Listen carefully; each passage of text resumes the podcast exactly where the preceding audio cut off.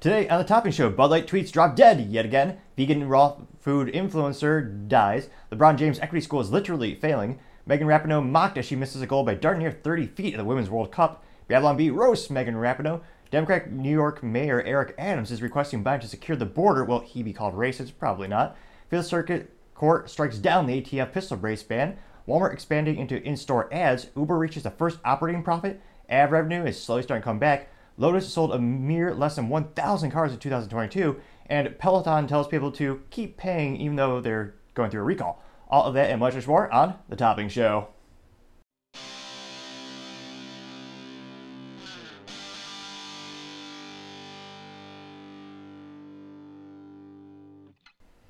Thank you everyone for taking the time to tune in today. Today's episode of Topping Show is sponsored by Topping Technologies.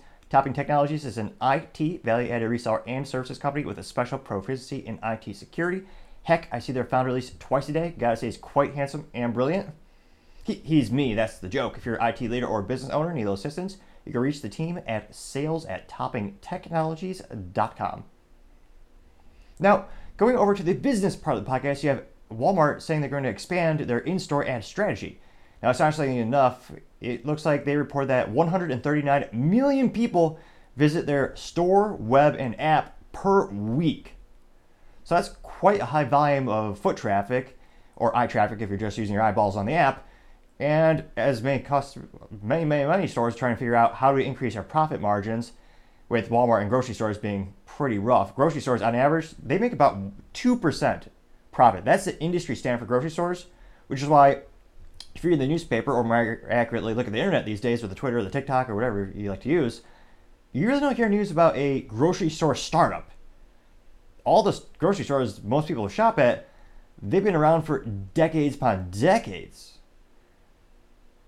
So it's no surprise that a lot of them are not really coming out of the woodwork in terms of a new venture. So the current ones, they're trying to think how can we differentiate ourselves not just from the competition, how can we also bring new products have more profit margins?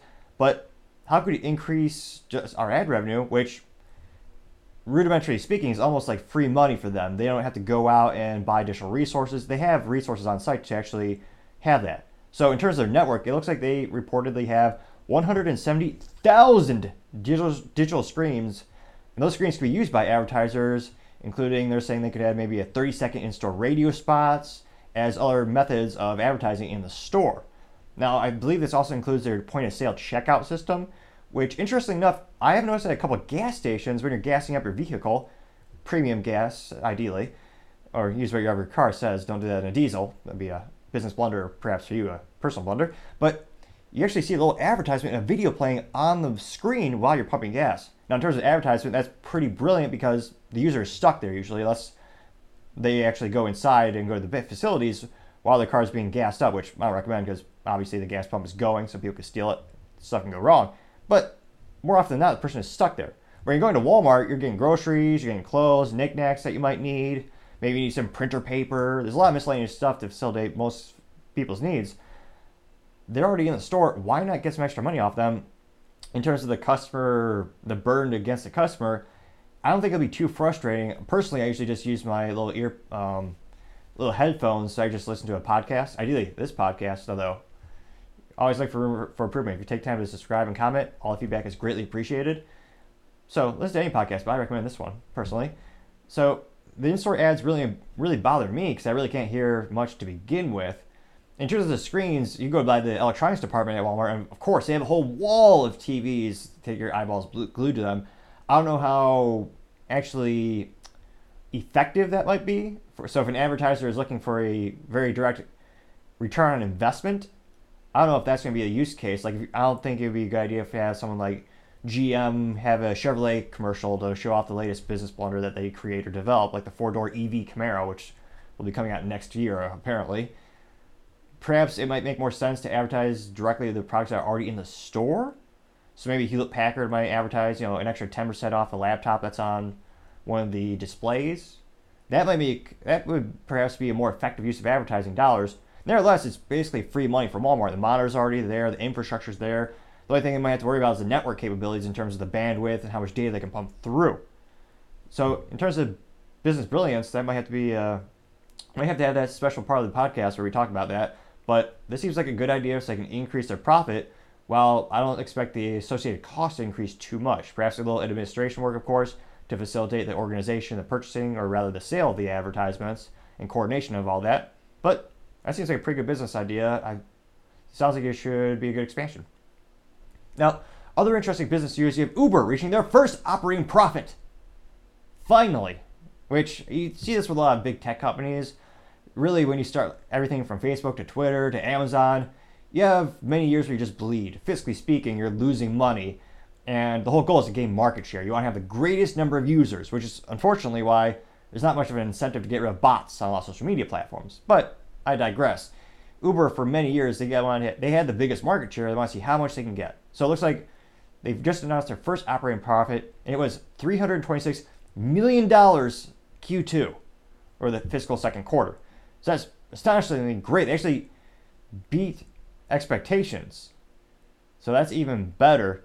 And it looks like in terms of their expectations, their net income, that was 394 million instead of the projected loss of 49.2 million dollars. So anytime you have an exponential that's exponentially greater in terms of making money versus losing money, that's ridiculously good. And everyone on Wall Street, well, I can only ponder what kind of morally vacuous activities many of them are taking part in, but many of them are also probably celebrating at the same time. Now, in terms of the driving behind the numbers and why these things should increase, they know that the number of trips and bookings actually increased by 26% this quarter. And they, of course, continue to just eviscerate the competition. Uber accounts for 74% of all ride sharing apps. That is exponentially bigger. Now, their other, the only real other competitor is Lyft, which that one's coming in about 26%. Maybe there's a, and of course, with all these statistics, usually a margin of error. So there might be a one or two percent margin of error where you have a third party. I forget the name of it, but there's a, I believe there's a rideshare app in Austin, Texas, because the city actually banned the competition of the Uber at the time. So there, there might be one or two, but in terms of overall sales, they do not com- even compare. Now, they're actually doing a lot better, fiscally speaking, than Lyft because Uber, they actually have Uber Eats, which is where they just deliver your food which makes sense. The infrastructure is already there. All you're doing is adding one or two. Again, I don't mean to disparage people who code for a living. And again, I'm not a I own a tech company. I'm on the business side of the, equation. But you could add you, you just have to add a bunch more lines of code. In terms of the concept of hey, you have an app on your phone. You tell people what you want, where you want to order it. It's a couple extra steps, not to disservice the people that are doing it, but the concept's been proven. They're just adding the capability. So it makes sense that they're making a fair amount of money. And for some reason, Lyft didn't copy that. Now, there's a lot of competition. I believe you have Uber Eats. You also have uh, Favor, which is more, I believe, in South Texas. You also have DoorDash, Postmates, and 12 other ones I can't imagine, I can't remember because they're not good enough at marketing. So there's a lot of competition in the food delivery app. But again, if you already have that brand association and you already have the Uber app on your phone, well, you already know the brand, you trust them with your credit card already, they have your information. Why not just extra step get Uber Eats? So that was one of the big contributing factors of why they're starting to show profit. It'll be interesting to see how the mass adaptation goes. I astonishingly have some uh, long dis- uh, distance uh, family members where they don't even have a driver's license even though they're of age. They just Uber for everything, which is astonishing that to me the pinnacle of freedom was getting your driver's license at 16 taking the family car out on the road and having a blast, ideally with three pedals and a stick shift as the pure driving experience requires. But nowadays, the idea of car ownership is actually eluding many people. Some people don't have a visceral reaction because of the high cost associated with some situations where stuff goes wrong with the vehicle. And their logic is sure, um, Uber might cost a little bit more in some cases, but they don't have to care about the maintenance, they don't have to care about the insurance, and it's on demand. So they have to worry about parking as well or gas price. Well, they have to worry about gas prices because it's passed on to them. But it's an interesting uh, cultural evolution where some people are just abdicating from car ownership all, all, all entirely. It'll be interesting to see does that trend continue and do this proliferation of ride-sharing apps continue to grow in their usage, or as people start to tighten their belt, do they order less things so that they don't have to pay for a hundred dollar burger to be delivered to them? Which, after all taxes, fees, and all that stuff, it's not just me that how many people still purchase it, even though it's you know 40 year hyperinflation, economic uncertainty. and people claim they're worried about it, but they're the spending uh, the spending habits are not correlating with what they're saying at this moment, at least from anecdotal and then some studies I've seen lately. So we'll see where they go from here. Other interesting good business news you have ad revenue increasing, this according to a study by Axios. Now, it cites an- analyst optimism about the second half of the year where they believe they can see a market rebound. And more, one market analyst noted a 7.7 second quarter surge in business investment, including a good indicator in the marketing and the ad departments. Now, this is going to be exponentially good for companies like Google and YouTube, where that's where a majority of their revenue comes, even though as they continue to push their YouTube Premium app, which, if you're a fan of the footballs and the sports balls being thrown, you have to buy, brilliantly enough, from their perspective, because they bought the exclusive distribution rights for the Sunday football shows. So that was a smart business decision because now it gives people a more compelling reason to buy it, in addition to skipping the 12 million ads. Perhaps the only benefit of having a non monetized YouTube channel, there's no ads right now. So a little bit of a bonus, so to say. Although I do appreciate you taking time to subscribe because eventually this will be, hopefully, be a profitable endeavor. We can invest and have better graphics and have some videos pop up on the screen as I'm still trying to evaluate softwares to look at that. And also support your great sponsor, Topping Technologies, if you have IT needs. But I digress. It looks like the ad revenue is starting to increase, which is a reverse what we see in, you know, 2% loss, or not loss, but decrease quarter after quarter. So hopefully they'll be able to turn around. And it is good economically because that is usually one of the things businesses cut first is advertising because in some cases you can't measure it as well as you would like to justify the return on investment from it. So hopefully it'll be a good indicator of the economy increasing and we'll see. Other interesting business news, you have Lotus looking at layoffs because they sold a mere 576 cars in 2022, which for automotive manufacturer even a lemonade stand, that's piss poor performance. Now, of course, they blame a myriad of things, including the cliche supply chain, which is true in many cases since a lot of the precious metals are coming from uh, different countries you don't work with. And they also halted production of pretty much their best vehicles as well. Coincidence? No, I, I definitely do not think not. They actually completely switched from their development and their concept as a company, and I'll explain. Now, they ended the production of the Elise, the Exige, and the Evora back in 2021. So right now, the only model I believe that they have now is the Emira, which the Emira looks like, and they also have maybe another small EV. So it looks like they're making an EV SUV and an EV, what is this, an EV car, which for Lotus is perhaps the most boring. What's a nice way of saying that? It's the antithesis of the company embodiment. Now, if you look at the history, it has some great history racing heritage. British racing company, there's a there's a good uh, a culture of a lot of enthusiasm enthusiasm and support behind the brand. And in terms of a, a driver vehicle for the track, I mean, the Lotus Elise is probably the most well known for the brand, specifically that model. It was a great small car. It had a Toyota engine, so it's bulletproof as all hell, and it had a manual transmission, which for track enthusiasts who really love being one with the vehicle and having that pure, unique experience, it's all about having that third pedal, the stick shift. It's one of the reasons why the Mazda Miata continues to be one of the most successful track cars ever. Even though you don't have to have the most amount of horsepower, they have great manufacturer support at Mazda. They, they'll, they'll give you port, uh, parts for 91 Miata like that. Great support, and there's a great race community around it as well. Lotus, we're known for having that small, fun little car, weight, very low weight, great weight distribution, and it had a stick shift. And of course, they have the Toyota internal combustion engine, which gas engines are more fun and gives you more unique experience. And again, it's a Toyota engine. It's damn near bulletproof. Those things, a Toyota will hit a million miles and last a quarter of a century because their engineering is that good for the internal combustion engine. And then to have Lotus go to an EV, which most tracks don't allow EVs. Now, this isn't because tracks are have a pejorative view of EVs mostly, or they hate them, It's really a safety issue. Most of these tracks have the technology to put out traditional fires that are caused by a gasoline and internal combustion engine.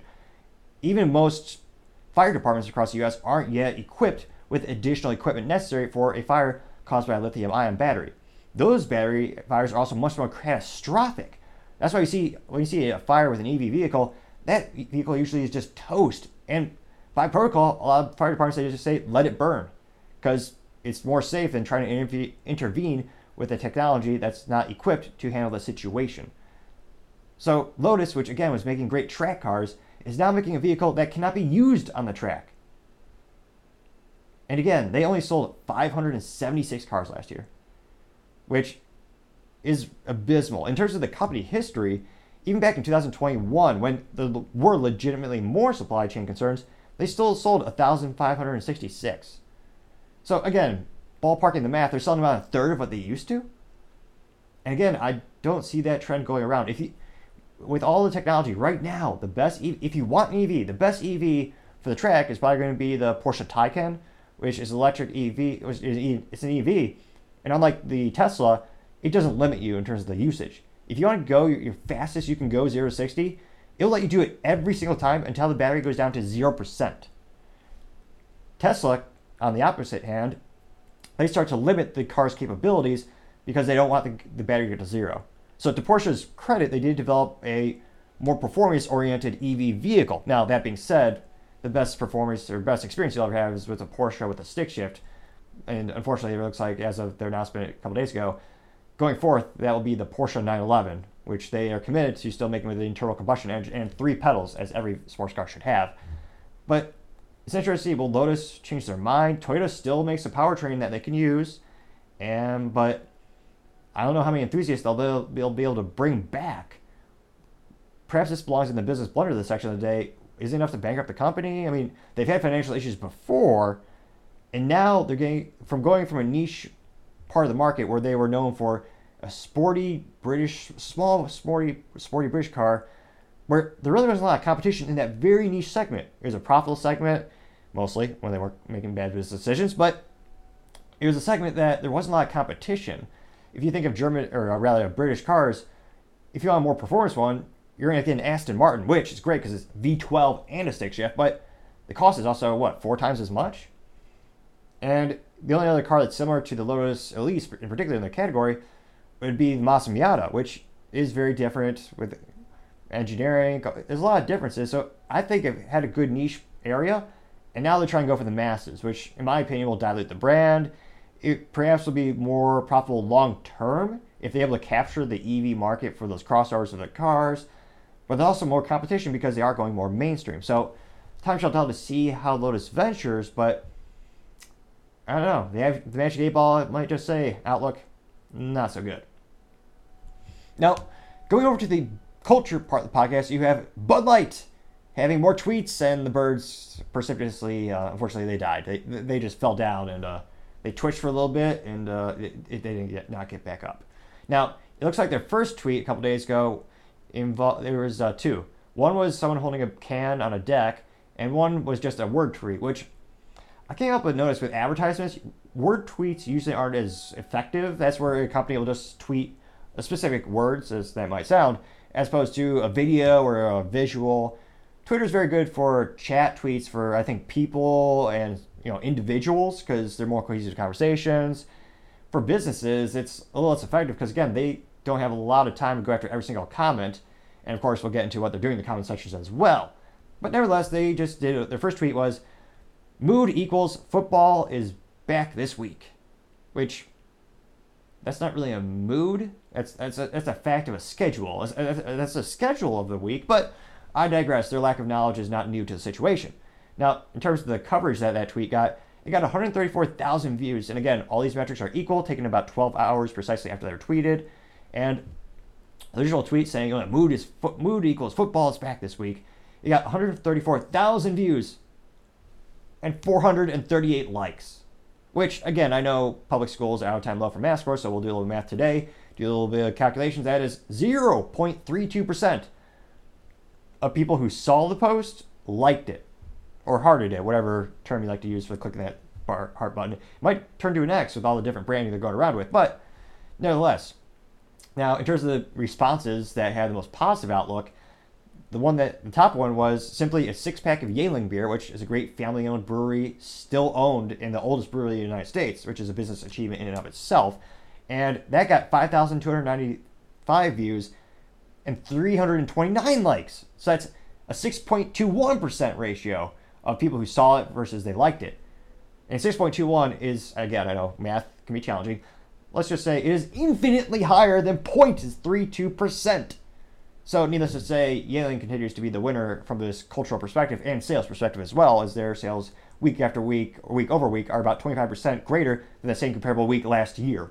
But I digress. The second most popular tweet against Twitter for that mood statement was the poll, which these polls are highly entertaining. And that poll was just simply asking, would you rather have football with a Bud Light or a non Anheuser-Busch InBev property?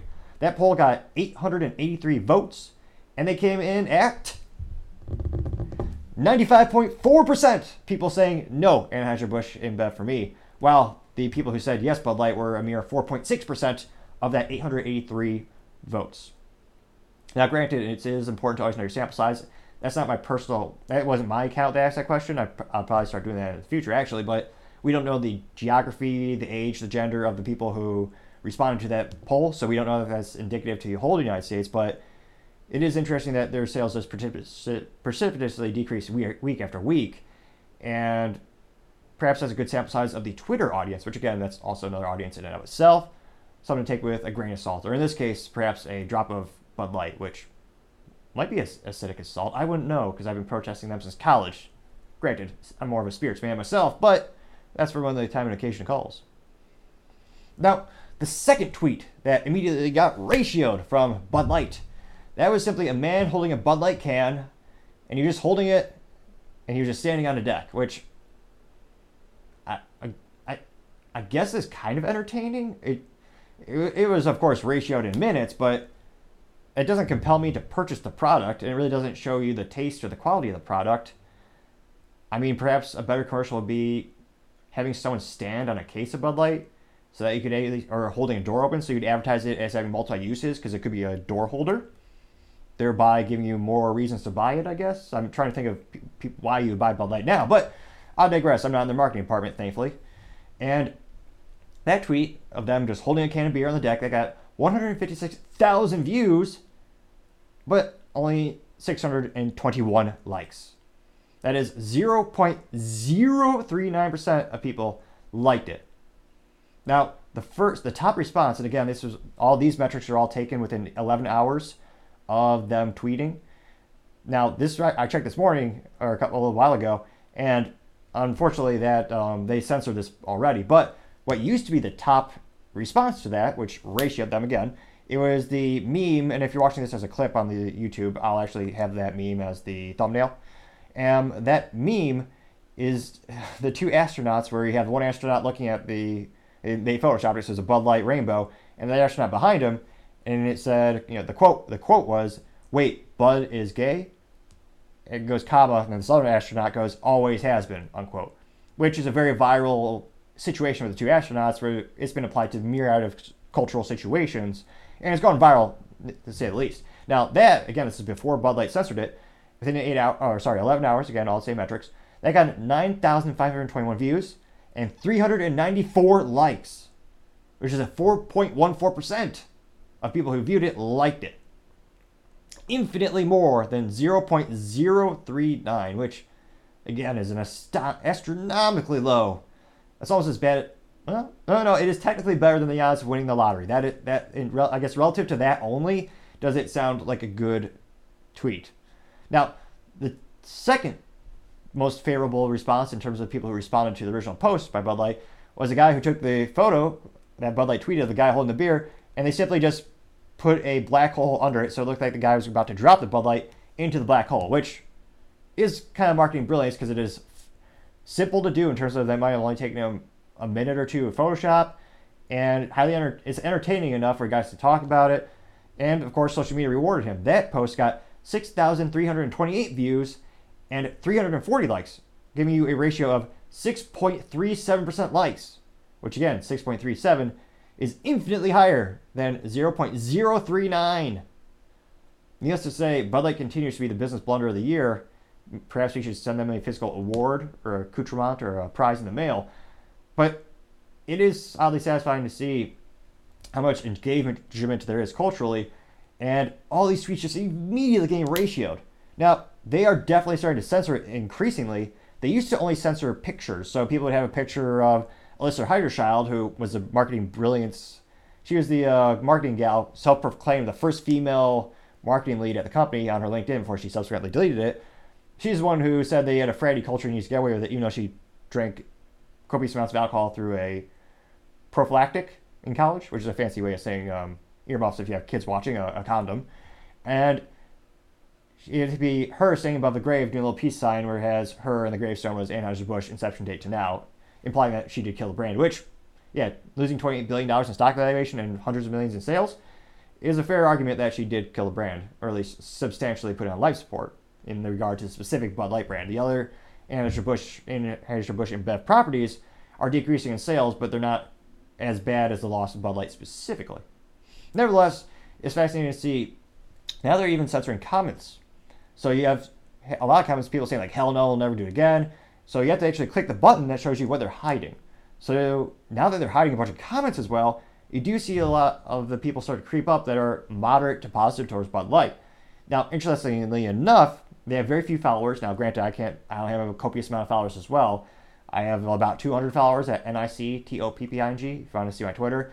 But a lot of the people have very, even fewer than that, and they seem to just retweet for any business. And their response when they tweet support for Bud Light, they will get about you know six to seven thousand views, but they'll get like one to two likes, which again is astronomically even worse than the Bud Light original tweet for that ratio. So it is fascinating to see the cultural backlash against Bud Light. They are committed to spending more money than ever before, literally, this summer for advertising. So we're only going to see this increase in volume perhaps not quality, similar to the product, but we will see an ever increasing volume of Bud Light advertising. Will it shift the culture or the perception of the brand enough to regain those customers?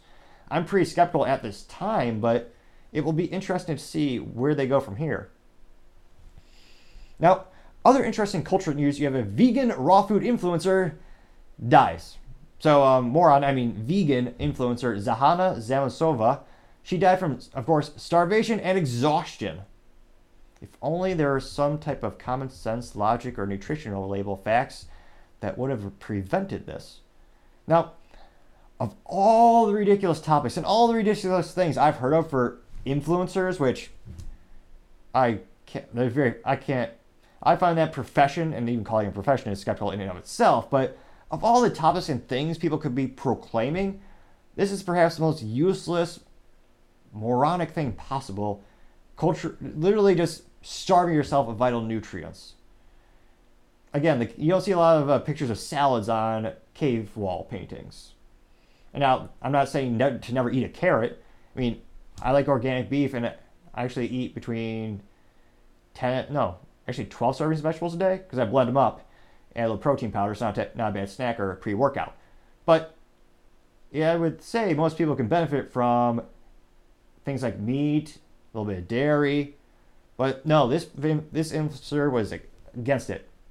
This gal, and again, if you're watching on YouTube, you see if this is a highlight, you'll see a thumbnail. I'm still looking at I'm looking at different softwares to incorporate the images into this as well. Seeing if I can do it either pre or post production. And again, if you take time to, to subscribe to the channel, that helps us build and get more resources so we can eventually make those more seamless. So we are evaluating that, and I appreciate everyone's patience as we get better over time.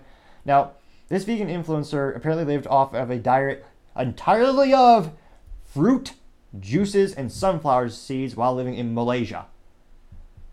Now, you saw this with Steve Jobs, who, again, he was brilliant from a business perspective. Business brilliance for through the wazoo. He invented a whole category that didn't even exist.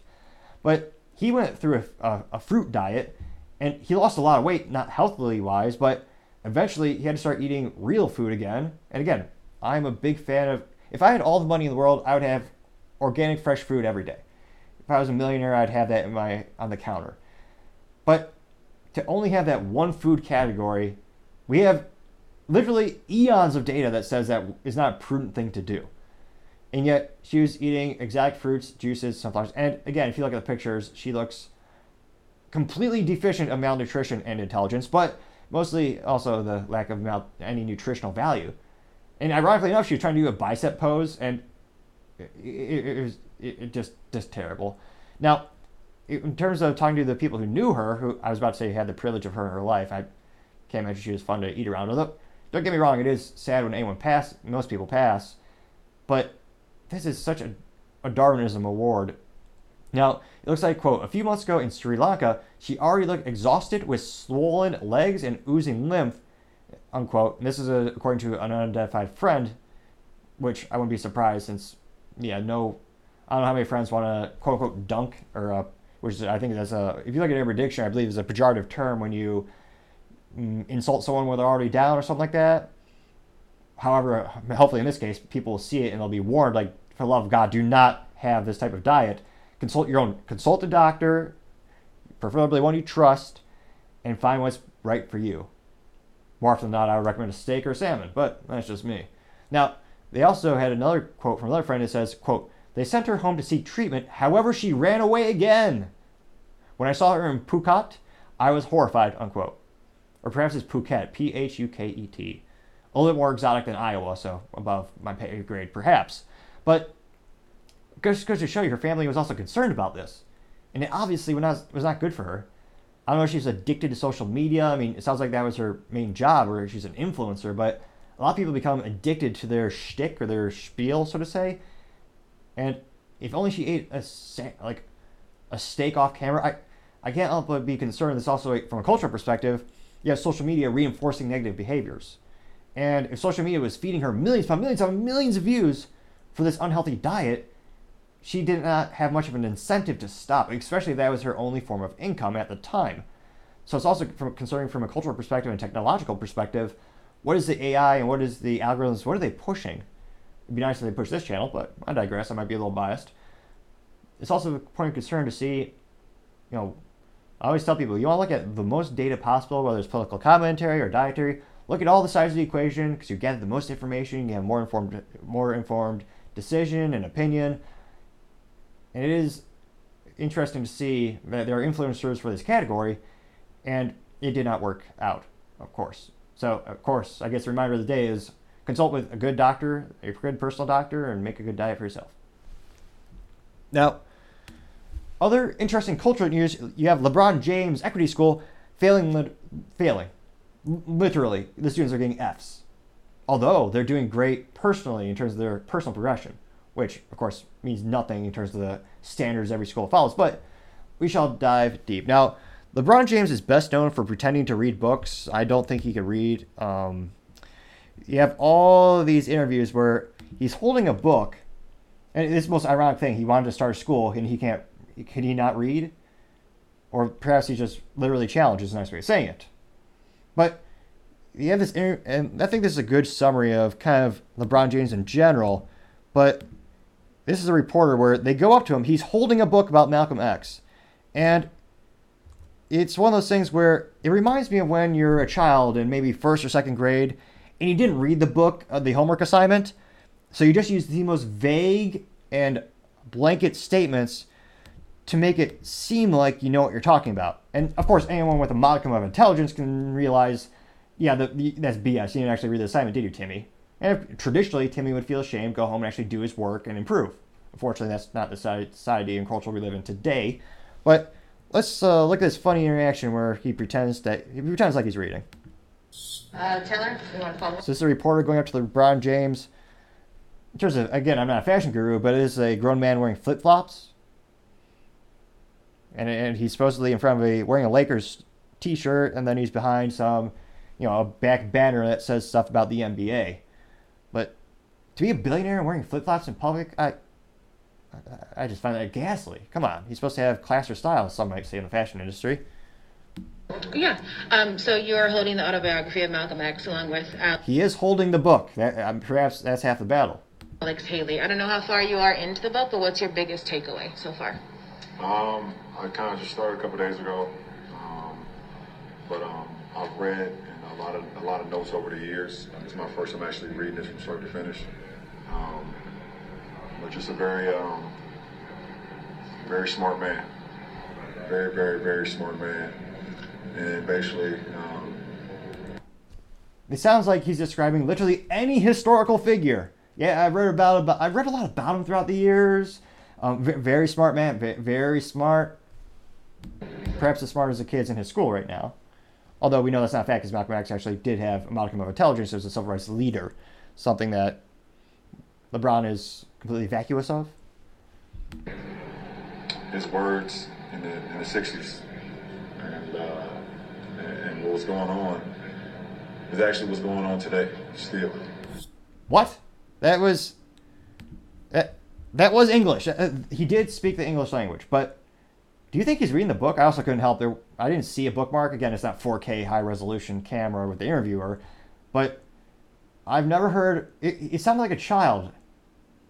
There's no way he's reading that book, and it's happened to him multiple times. So I can't help it. I'm surprised he doesn't have reading glasses, as some people who try to pretend to look smart. It, again, you don't. Have, it doesn't take much intelligence to read a book. There are different levels of reading in terms of some are more higher, have a higher comprehension level. So depending on the age, that's why you have you know all these different categories. You have young adult books. I mean, the Harry Potter series is probably the most popular one, but it just is clear he did not read the book.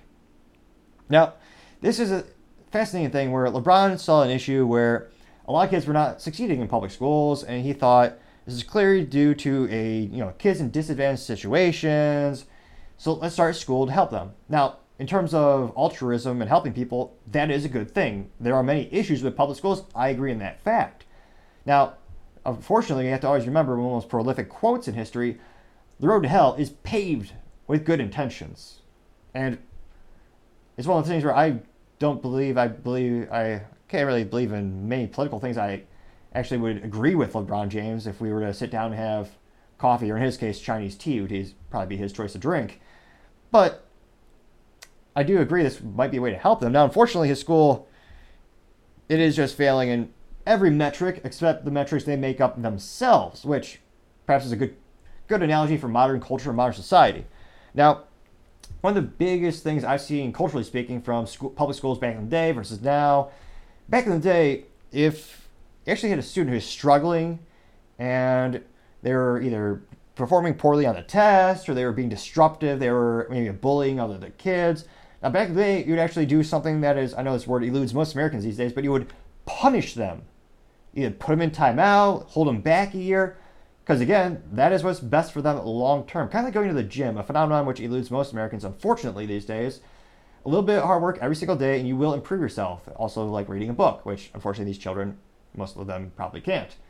But we saw this shift a couple years back where they no longer hold kids back anymore. They don't even discipline them in most public schools, unfortunately. And it's all because of how might they feel. They'll feel dumb. They, they won't feel smart if they don't get promoted to the next grade which also fuels into the ever problematic issue in the United States, which I know is a annoying word in and of itself, but is sometimes appropriate, where despite merit, despite facts or logic or reason, we're just going to do whatever feels best for people's feelings. We don't, care, and it clearly just shows you don't care if they succeed long term. You just want them to feel good in the short term. Kind of like giving kids candy every day as a, as a treat. It's not a treat if you have it every single day. You're actually decreasing the value of it because they get so much of it which of course is, goes into their dietary issues as well. Now, the specific school that he opened over in Akron, Ohio, is called I Promise. And in terms of the intentions, it had a couple good ideas. He actually believed it was set up in a way where once they graduate, they get a free scholarship. And he's putting some of his money, and then the public schools also subsidizing it as well. Which, that is a good idea. Texas, or you know, better states, they have similar um, programs where if you hit certain GPA test scores, you actually get scholarships to some of the community schools and some of the, I believe, some of the state universities as well. So there are similar met, similar ideas that in other areas have worked before, but in this case, it looks like unfortunately this experiment is uh, quite a failed one. Now, these are through multiple interviewers, and it looks like unfortunately 1,600 students have attended the school. And let me pull up that video back up again. Now, this is a report, I believe, by NBC, and they talk about it's one of those issues where you notice this a lot. And this is why it's especially important to get your information from multiple media perspectives because most of the mainstream media, which I know is a cliche term, but it is pretty accurate in terms of the legacy media that have been around the longest. They have the biggest market share. All of them made this look like the best thing since sliced bread, which Interestingly enough, I don't. I wonder how many Americans slice their own bread these days. But I digress. They all made it look like the best thing in the world. So let's look at this propaganda. I mean, um, unbiased reporting. Five years ago, NBA superstar LeBron James opened the I Promise School in his hometown of Akron, Ohio. The goal to give at risk youth a place to learn and feel supported. Okay, good intention. About 1,600 students have attended the school, which demands Attended, not graduated. that its students promise to always do their best and make healthy choices. Not good metrics because you're not measuring them. You can't measure things that are. It's one of the things where if they wanted to do that, you should have more very specific, articulate metrics like Timmy's going to lose five pounds of fat by the end of the year, something like that. Proof of that? Every graduate receives a college scholarship. Okay, that that sounds great, great, phenomenal intentions. Good marketing. That's probably A plus marketing for that school. So what's the issue? Well, it looks like they're not passing. Now, it looks like in one case you have a class of students in the eighth graders. They haven't passed a single math test since the group started in third grade. So that's five grades, and they haven't passed once. But they keep progressing grades, which again is not helping them. It's just making them feel good. They're address they're just slapping on a band-aid. They're not actually fixing their learning issues at the moment. And it's going to kneecap them for years to come. It's a disadvantage it's a disrespect to the kids not to give them the best education and to lie to them and just keep progressing them throughout the whole learning experience. And just letting the tests fall to the wayside let metrics fall to the wayside. Now it looks like we have this other video and they go into further analyzing the situation.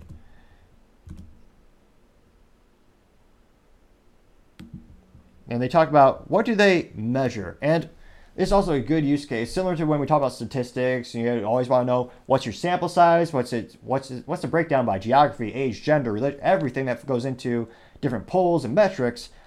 They start to talk about how the students measured now it sounds again the, they, they frame it in a way where it sounds like they're successful although at this point the state is literally looking to intervene because they're doing so poorly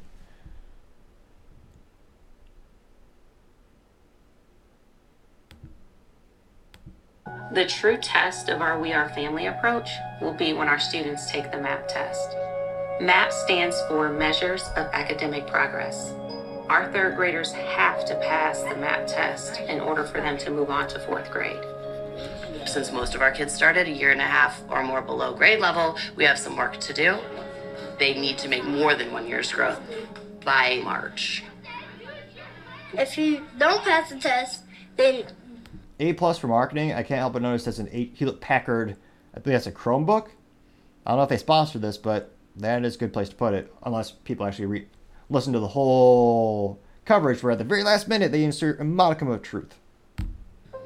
you just have to stay in third grade. And then you'll do it all over again.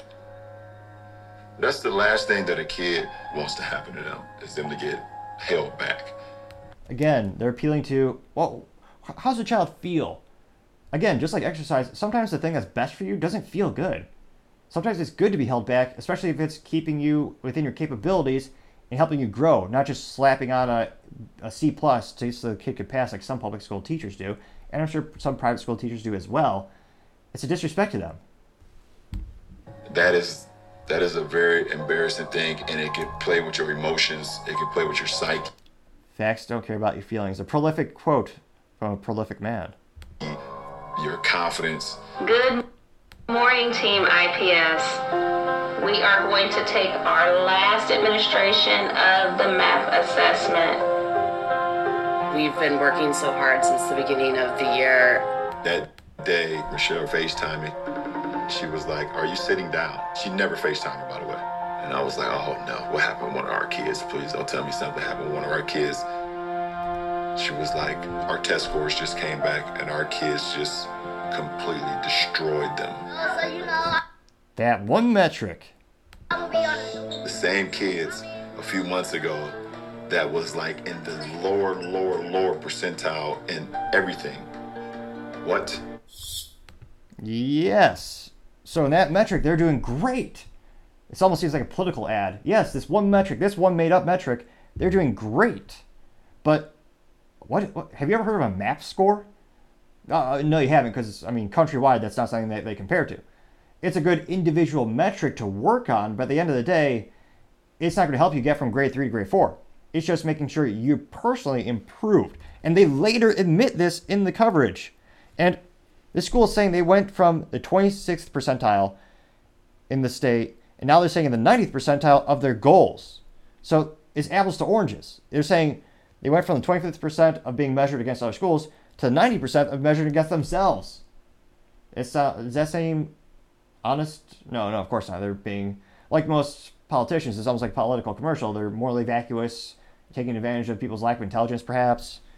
And we'll have them actually. It's straight from the horse's mouth, or in this case, because the kids might not know what a horse is, might be simpler to say straight from the donkey's mouth. Uh, although not to disparage the donkey community, they're probably just as intelligent as the horsing community as well, although I don't think they do races.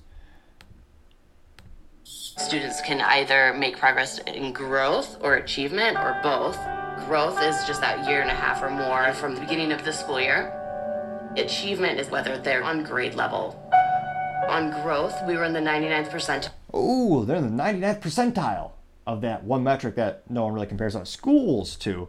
So in the 99th percentile of growth, that, that's phenomenal, is it? Kyle, but achievement on our state report card, we got enough. The overall percentage of students who made their grade level markers was too low to warrant anything other than enough. She, she's a failure, and she she doesn't look regretful. You know, we're not there yet. That that's pathetic. An F, and they're still the kids still get pushed up to the next grade. This school is literally doing so bad. Even the government is looking at it and go, "Oh dear God, we might have to step in." That's how bad this school is doing. And it, it boggles me how many people aren't more irate about this situation. Because again, it is a disgusting disservice to the children. The, the emotional rhetoric that you hear every campaign, every commercial, they care about kids. Well, these schools are actively hurting the kids. They're making them dumber. It's a disservice to the local community. Everyone should be irate about this. And it looks like a few organizations, including the NAACP, are starting to take notice as well, as the school is predominantly with them demographic. So it'll be interesting to see does more and more do media outlets start to change their coverage of the school, or do people start to wake up the fact that it's actually a net negative for the community? Or do they just continue to support it because they have a famous ball player who likes to shoot? I was going to say pig skins. I don't even know what they make footballs out of. I kid. I know LeBron does do the basketballs, but we'll see if the news coverage maybe shifts or where they go from here. Time, as I always say, shall tell. Other fascinating cultural news you have Megan Rapinoe mocked as she continues to compete the women's soccer team for the global tournament. Now, I know maybe people not know this, but this past week, there actually have been competitions where the U.S. women's soccer team is going to compete internationally, and apparently it's a, even a, it's an official FIFA event. Now, she is technically the co-captain of the U.S. women's soccer team, though maybe people would say because of her lack, maybe just because she's more mentally or morally vacuous, she shouldn't be the captain at all. She's best known for continuing to just hate the United States, but ironically representing the United States in all these games. She spends more time times on her knees than a woman of the night, some might say, during the national anthem. I wouldn't I wouldn't disparage uh, her with that haircut or anything, but she's consistently ashamed of the United States, but then goes to compete for the United States. Now, she's actually doing worse than usual, which is saying something because the bar for her performance is pretty low. A group of high school boys actually beat them a couple years ago when they competed, which again is recent number 9,995,000, 100 billion, billion. Why there are appropriate reasons to have separate sporting categories for males and females, but although ironically she doesn't like that, but I digress for a moment. In terms of her performance, they passed the ball to her she had a clear shot to the goal, like less than four meters away, which that's I, that's that's disgusting. Actually, I, I feel ashamed as an American to say I use that term. Let's say it's about four and a half yards or something like that, because America we use yards because we have yards. I digress, but she misses it by about thirty feet. So, be, so she's about maybe four yards away from that goal, pretty much a clear line of sight, and she kicks the ball about 30 feet high over the goal which again, every kid plays soccer in the United States. It's a really popular kids game, and some people, adults watch it as well in the United States. Even I never missed by that far when I was young. Which I will go on the record. I did play soccer as a child, but yeah, when I went to, got to high school, I played you know things like wrestling, football, etc. Now, interestingly enough, they're being the Women's World Cup. They're not doing great, but again, perhaps a good cultural metaphor from our society. They are celebrating mediocrity to its full extent. So earlier in the week, you had the U.S. women's soccer team versus Portugal, and they tied zero to zero, which is again why I would consider soccer not really an adult game because in the real world, adults don't tie; they win or lose appropriately. And ideally, if you lose, you take some lessons learned from the situation, go back home and work like hell, and get better, improve. Words that I know are foreign to many today, but unfortunately, maybe we'll make them bring them back in fashion. But they she finished this game and these morons, I mean, uh, soccer players, were celebrating the fact that they tied with a mediocre soccer team, or as other countries might say, football, because they call it football, oddly enough.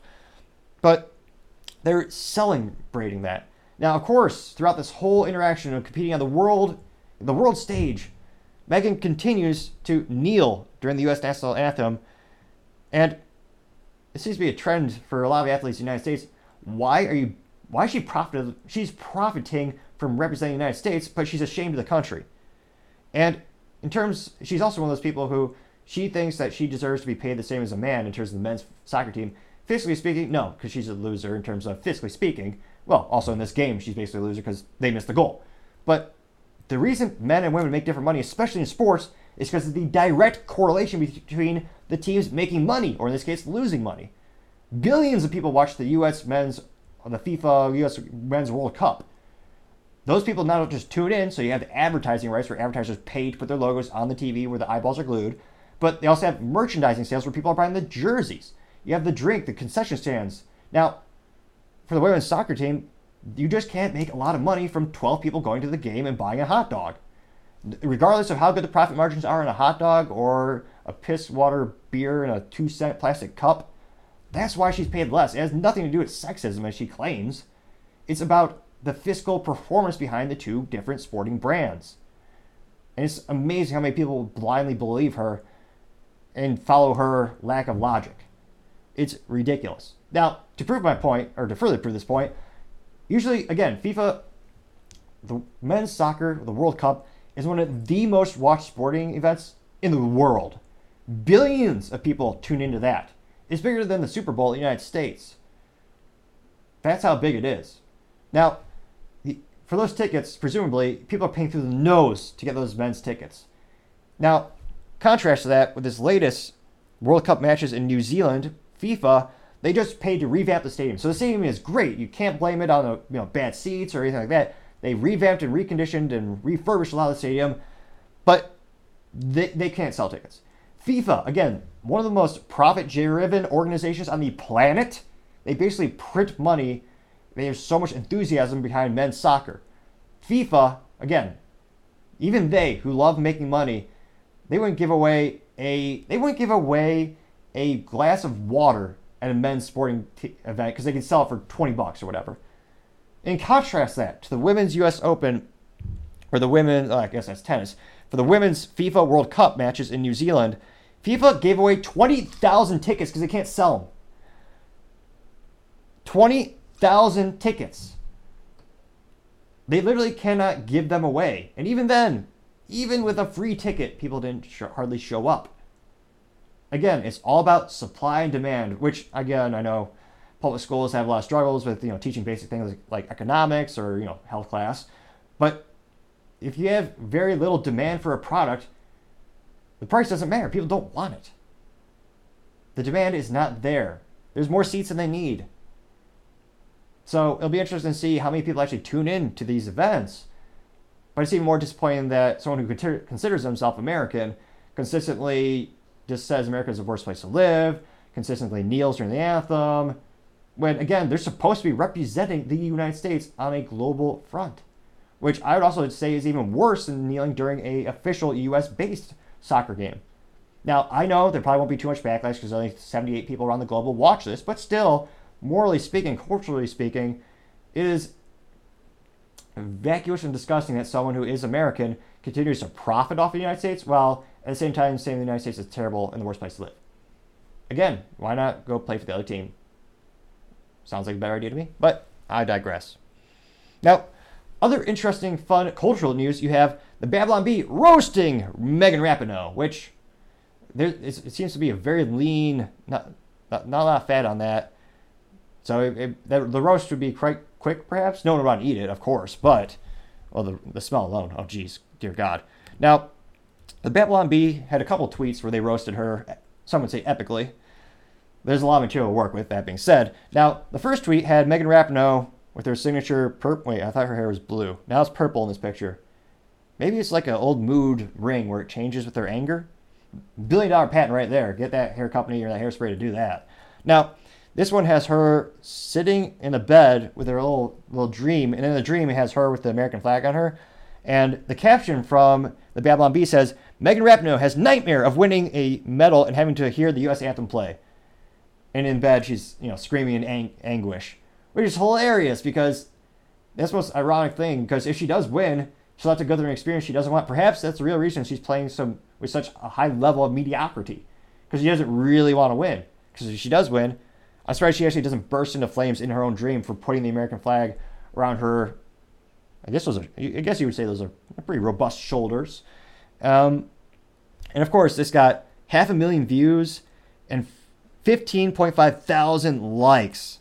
And the responses are even perhaps even more entertaining. The top response, one of them was, "Well, her performance today will go a long way in avoiding that outcome." Which that one has gotten about 2,000 views and 37 likes. So, pretty good burn from Babylon Bee. Now, secondly, they had another tweet, because again, there's a lot of material.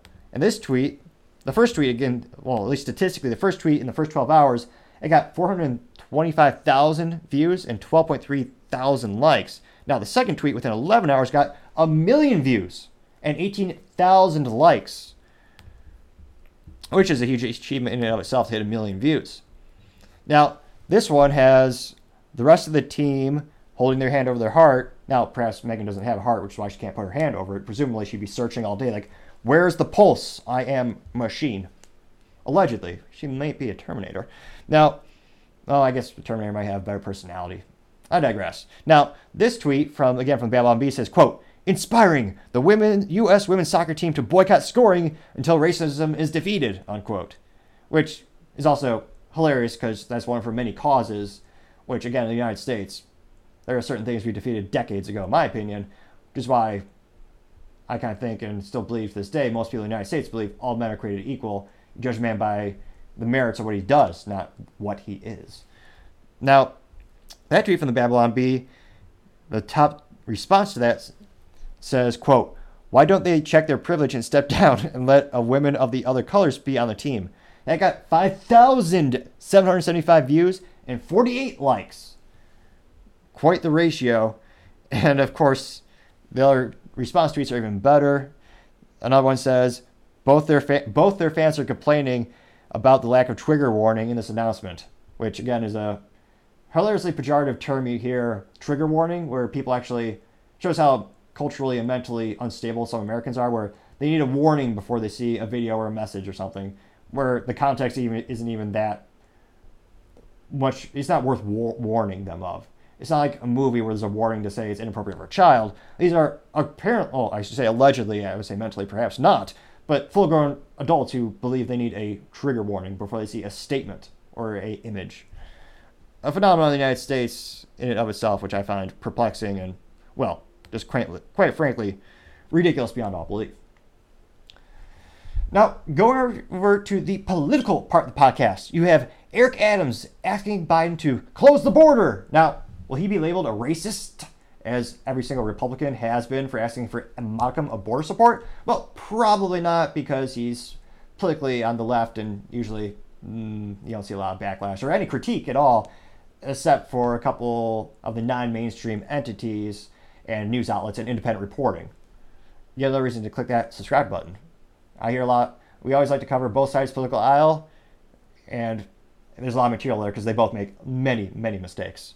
Now, specifically, New York Mayor Eric Adams, who is a Democrat for years, has actually bragged about what they used to call sanctuary states, where they would encourage people to illegally cross the border. They said, hey, if you come to our state, not only will we not prosecute you for breaking the federal law, but we'll also reward you with a myriad of incentives. Needless to say, my family didn't get any of those when they came over from Cuba decades ago, but I digress. They worked like hell, and they're all, I would say, exceptionally successful, both morally as well as fiscally speaking. And again, they are a great net benefit, net benefit to society, and they came here through the proper channels. Something that, if you even if you even whisper, you are immediately called a racist. Where there's no double standard. Many people promulgate that, including myself, believe that standard should apply to every country or everyone who wants to come here. Go through proper channels so everyone gets an equal opportunity to enter the United States. But back to his political blunder. Now, Eric has actually warned that there's, quote, no more room, unquote, in the city for the border crossers and illegal aliens. Now, I'm actually surprised he didn't get canceled for saying that term in and of itself, as many people actually consider illegal aliens a pejorative term. It is a some people actually say it's a racist term, although from a political and a legal perspective, it is a legal term as well. First and foremost, I would argue. Now, interestingly enough, they're saying that since the spring of last year, more than 90,000 people have crossed the border illegally and arrived in New York City under Adams' control. And they actually incentivized this at the beginning. They have a migrant hotel um, dedication or program in which thousands have been put in a luxury hotel, such as the Roosevelt Hotel, for free. But of course, because again, as with pretty much anything in the universe, there are finite limitations to everything. And the hotels, they don't have any more space. And now the overflow, and unfortunately, again, this is why you need, I would argue, well, many people would argue, but that's why you need checks and balances for immigration. If you don't have the facilities set up to accept them or to process them, you're going to have chaos, which in this case, New York is out of having migrants live on the streets, as opposed to having them in that hotel or having them through the proper channels where they could get public get the appropriate commendation for the situation. And when he further asked for comment, he said, quote, we need to control the border. We need to call a state of emergency, and we need to properly fund this national crisis. He, unquote. Now, Mr. Adams also suggests that the future of New Yorkers is grim. Well, that's that's partially, well, that is mainly because of political reasons. There's a reason most businesses do not relocate to New York City, as it's not cohesive in any way because they're high prohibitive taxes, both personally and for business. And he says the city is grim. Well, perhaps more accurate, more accurately, we'll say it's grimmer than usual. And he says there's no signs of showing that the migrant surge in the city will end anytime soon. Uh, well, that's unquote. Well, that's also because you've incentivized it for decades, literally. And they're saying, it, I remember when Republicans say they need help at the border, you especially see this with the southern states where you have political leaders down there. The people in the north, on average, they call them the most pejorative terms possible. They call them racist, they're evil, which is kind of a cliche copy paste. You have the cliche Democrat versus Republican. Republicans say Democrats are un-American. Then you have Democrats say Republicans, you know, hate immigrants or they're evil. It's almost like for every topic, whether it be voting or the Second Amendment or you have extra policies or incentives or public programs, it's like the other side just is so lazy they just, they just copy paste, copy paste. Now, of course, Republicans, they're not going to, I haven't seen a single one call out Eric Adams on his ridiculous hypocrisy. They should because that's what the left do. You, you would think Republicans would do more in regards to the politics of just calling out your opponents when they blatantly do the thing that they blame you for doing, which is a theme many times in political news. But I haven't seen any major backlashes. You've seen a couple independent reporters who are noting this hypocrisy, but you're not going to see us on CNN, which again is a good reason to look at all the different news outlets because it gives you a more rounded perspective. And eh, whether it's a business studying another business or a politician studying another politician, a brilliant warrior once said, Know thy enemy, which is certainly a good idea to have. Now, other interesting political news you have the Fifth Circuit Court rules on the ATF braces. Now, you might remember this topic because it it's a big topic because overnight it made 10 to 40 million Americans felons. And many times, depending on the charges, you could lose your right to vote. It's a, I believe it's a it's, it would reclassify the the doc, the uh, actual item, so it meant you were going against the National Firearms Act of 1934, which means 10 years in prison, $250,000 fine. Unless you're, you know, Hunter Biden, you could lie on a 4473 and illegally procure a firearm. A, a, something that would actually land you or I in jail for 15 years, he got off scot free. But again, political privilege, that's a real privilege known as very few are actually bringing up to the forefront and talking about. But I digress. In this case, you had millions of Americans purchase this piece of plastic, which it was a brace that you put on a rifle, or in many cases, an AR-15 pistol variant. You would take it, and it looks just like a stock, but instead of being a solid stock, it'd have a little, almost like a little U shape, where it'd go around your arm, and the Velcro would strap it to your arm. Invented and patented by a U.S. veteran, and it is for service-disabled, service-disabled veterans to safely shoot an AR-15 since it is more controllable, and many of them unfortunately have lost a arm in the line of duty.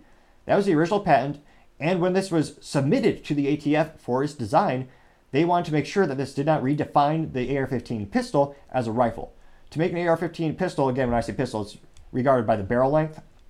If it's under 16 inches, is legally considered a pistol. If you put a stock on an AR-15 pistol without the proper paperwork to reclassify it as a short-barreled rifle, also known as, uh, known as an SBR, you're in violation of the 1934 Firearms Act, which I would say is un-American, unpatriotic, and against Second Amendment. But that argument shall be argued a little bit more. But in terms of the nuances, to get the NFA item, you have to pay a $200 tax stamp, which, thank God, was not adjusted for inflation when the law was passed in 1934. Do little calculation, $200 back then is equivalent to about $4,200 now. So you have to pay a $200 tax stamp. You have to pay the sales tax, because of course more taxes.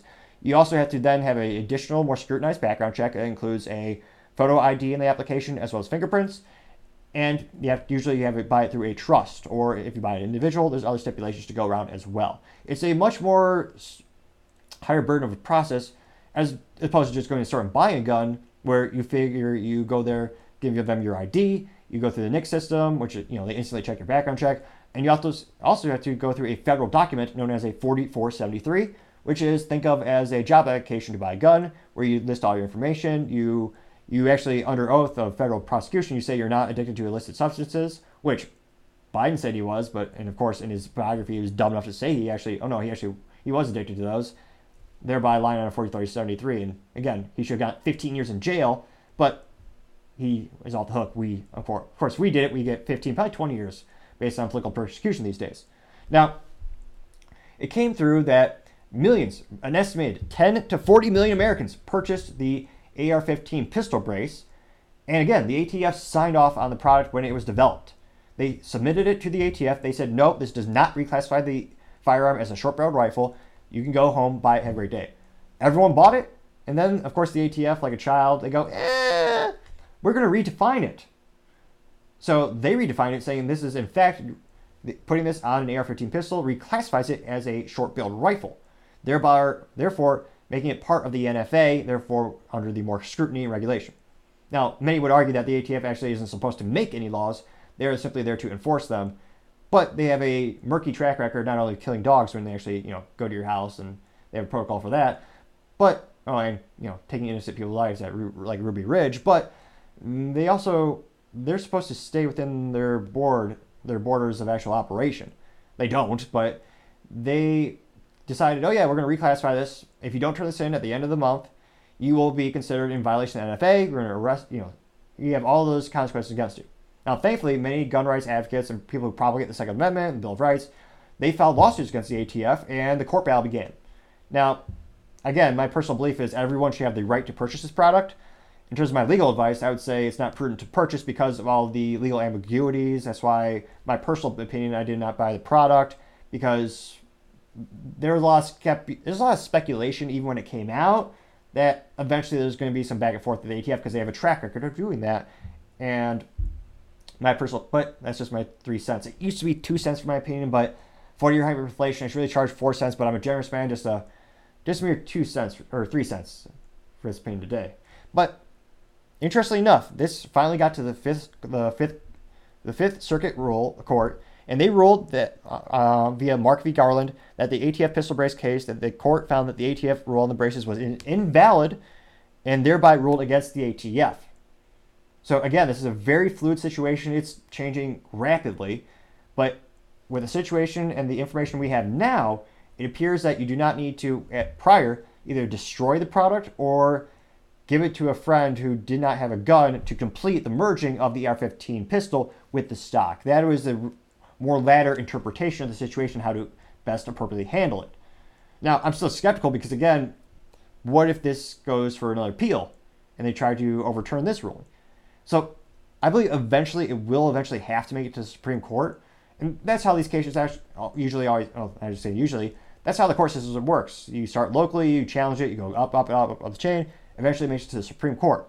Again, because this does not change the firing mechanism of the fire control group of the firearm, and the ATF approved it when it first came out, and you're not supposed to actually it's illegal. I believe it's a it is actually illegal to take someone's property without due process, which again they were de facto doing that because if you don't give it, you either turn it into the local police department or you don't register it, then you're in violation of the National Firearm Act of 1934, and you would subsequently be prosecuted with a 10 year in prison and $250,000 fine.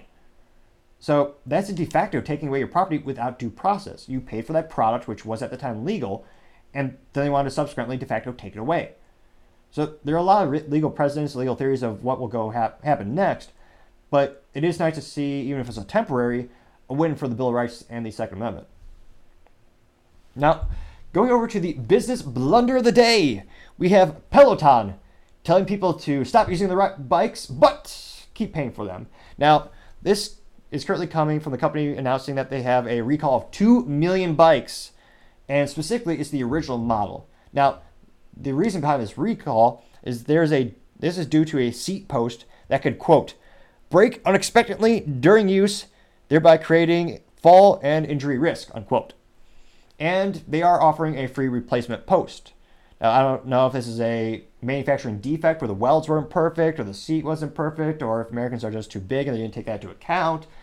But it sounds like with the given information of them saying this is a seat post, and obviously it's pretty it's a pretty important part of the bike. That's where you sit, obviously. That seems to be an integral part of the machine. You probably shouldn't use it because unless you bike exclusively standing up, most people they have the potential to hurt themselves because they're sitting on the seat post. The seat post connected to the seat piece. I don't know if that draws anyone down memory lane of the elbows connected to the. What, I digress. Now, in terms of the sample size of the actual people who have been injured, thankfully no one has died from this incident. And it looks like, according to the authorities, only 35 reports have come from this part failure, and this only resulted in 13 relatively minor injuries. So thankfully, no one's been hurt from this situation, and it's not a life or death situation right now. Now, a lot of customers are starting to reach out to Peloton asking, well, it, it, it sounds like I'm not supposed to use this product. They're sending you a, free replacement part, but in its current configuration, it doesn't seem like a prudent thing to do. Can I cancel my membership, or do I have to still pay for my monthly membership? Which, of course, is how these companies really make their money is their monthly recurring revenue. Now, again, this is from a, uh, I believe, it's a chat box or customer support, and the customer asks, "quote Are we stoke, uh, stuck paying for the product I can't use?" Unquote. Which, given the circumstances, seems like a pretty reasonable question to ask. You're paying for something, and it Sounds like you're not supposed to. Now, the Peloton agent responded saying, quote, We apologize about that, but yes, as of this moment. Now, again, this isn't the CEO of Peloton saying this. This might not be their official policy. And the company does, you know, for the record, they do allow you, I believe, to pause your account for three months. I don't know if that's because you're going on vacation or personal reasons, what have you. But to have such a big recall, and again, they are a massively publicly traded company, for them not to have more of an uh, official briefing to tell your employees and official messaging to the customers, especially because this might cause the product to break and might more injuries, that seems to be almost like a dual factor for a business blunder of the day. Now, I want to especially thank everyone for taking the time to tune in. We're trying to get to 3,000 subscribers by the end of August, so I greatly appreciate you taking the time to click that subscribe button Every time you do that, you help the channel grow and develop and be able to get more resources to increase our capabilities for the softwares. So you maybe put some pictures up as we try to make them better and better. Also, don't forget to t- take the time to like and actually comment to the video. The feedback has also made the show a lot better. And also, finally, don't forget to tell your family, tell your friends, tell your coworkers, heck, tell your enemies, tell anyone and everyone to stay safe and fight the good fight.